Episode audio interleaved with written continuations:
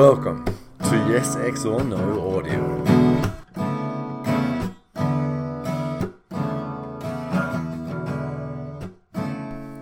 Dear listeners, the following brief audio recording will contain no news and no geopolitical analysis.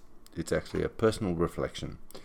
So be warned and um, hang up if you're not interested.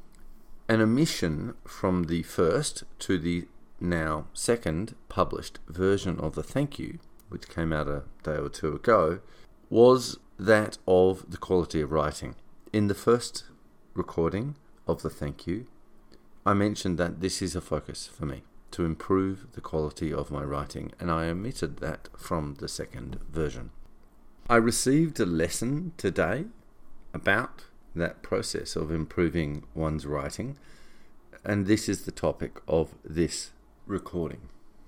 If you don't give a rat's ass about how I produce what I do, then fine and dandy, hang up now. But I'm going to give you a, a sense of how I go about what I'm doing and a lesson that I learned today. Uh, a, a sort of step forward on that journey to improving writing quality. Following a day balanced by physical activity and mental investigation, it concluded with me listening to an interview by Richard Medhurst with David McBride. The David McBride story is long, complicated, and very interesting. And as I listened to the interview of over an hour, I was inspired to write about the topic. It's an issue that I've been following for some time and have always meant to write about.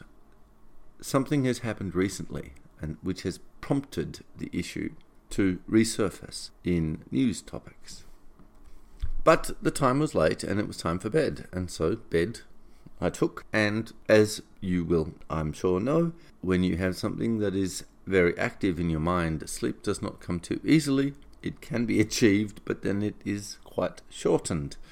So it was that I got up this morning in the dark around 6 a.m. and began the process of constructing an article on the topic, for I needed to write. So I began the day doing what I do when I'm writing about something that I don't have a deep degree of background understanding to, and that is research. So I went and dug up all the stuff I needed 30 plus references to all of the components of the story, so that I have all of these references at hand for when I render the article and want to link to components. Yeah? So, research done, it was time to write. The article began with a yeah, emotional, sort of flowery type of language in which I was trying to give uh, sort of a cultural background to modern Australia, where it comes from, and its sort of myths of creation. And then I got into the more hard nosed elements of just here are the facts bang, bang, bang, bang, bang. Uh, and then, you know, embrace and looked at the discussion uh, that had ensued between uh, Richard and David. And then to conclude with something that sort of refers to the beginning in that sort of more emotional, metaphorical language to tie the whole thing together. And it seemed like a reasonable article. But I felt that it didn't embrace the topic. There was something missing. It didn't have the the chutzpah, the the engagement, the connection with its core topic.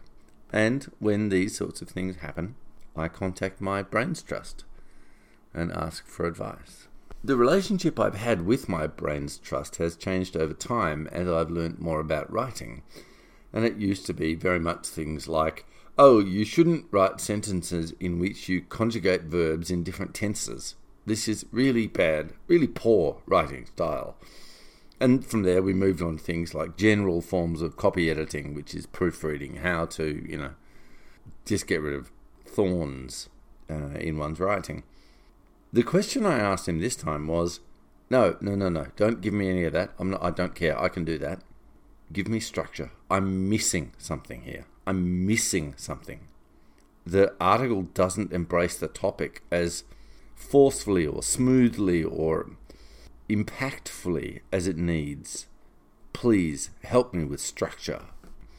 So after a short pause, my brain's trust comes back and says, Okay, yeah, the intro, yeah, interesting, but really not germane to the issue. Get rid of it.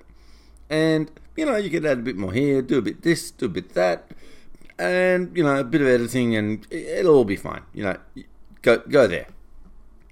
There were wider discussions about the, the core, the concept, the basis of the article, and I took it all together and understood that, no, there is no point editing this thing. It needs to be thrown away. The article shall be written from scratch with this new focus, this new direction. I have previously mentioned to you that I have two people that inspire my writing, and they are Chris Hedges and Eric Blair. Both of them speak about the the passion behind writing, and it derives from injustice, a sense of injustice. Mr. Blair is very clear on the technique or craft of writing. Every single word that is not needed should be eliminated. Do not waste the fucking time of your readership. But I was not here doing copy editing. I was looking at structural work. And that is about the sense of injustice and the motif that I used in discussing this with my brain's trust was the concept that the the sense of injustice is like the wind behind the sails, and that you, as an author, have your hand on the tiller. You're choosing the direction, but the wind is the sense of injustice.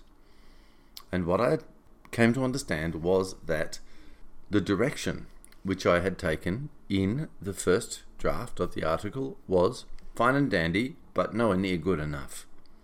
And the advice that I'd received was, oh, just, you know, add a little there, cut a little there. It was like, no, no, no, no, no, no, no, no. Now we have a new sense of course. The energy is still there. We have the wind in the sails. We will choose a better course. And so the article shall be discarded and completely rewritten. Luckily, all of the digging research work is still valid, so that's good, ready for me. But this is an understanding about writing. What I had produced was an exploration. It was not good enough. Didn't capture the moment. Didn't have the the energy that it needed.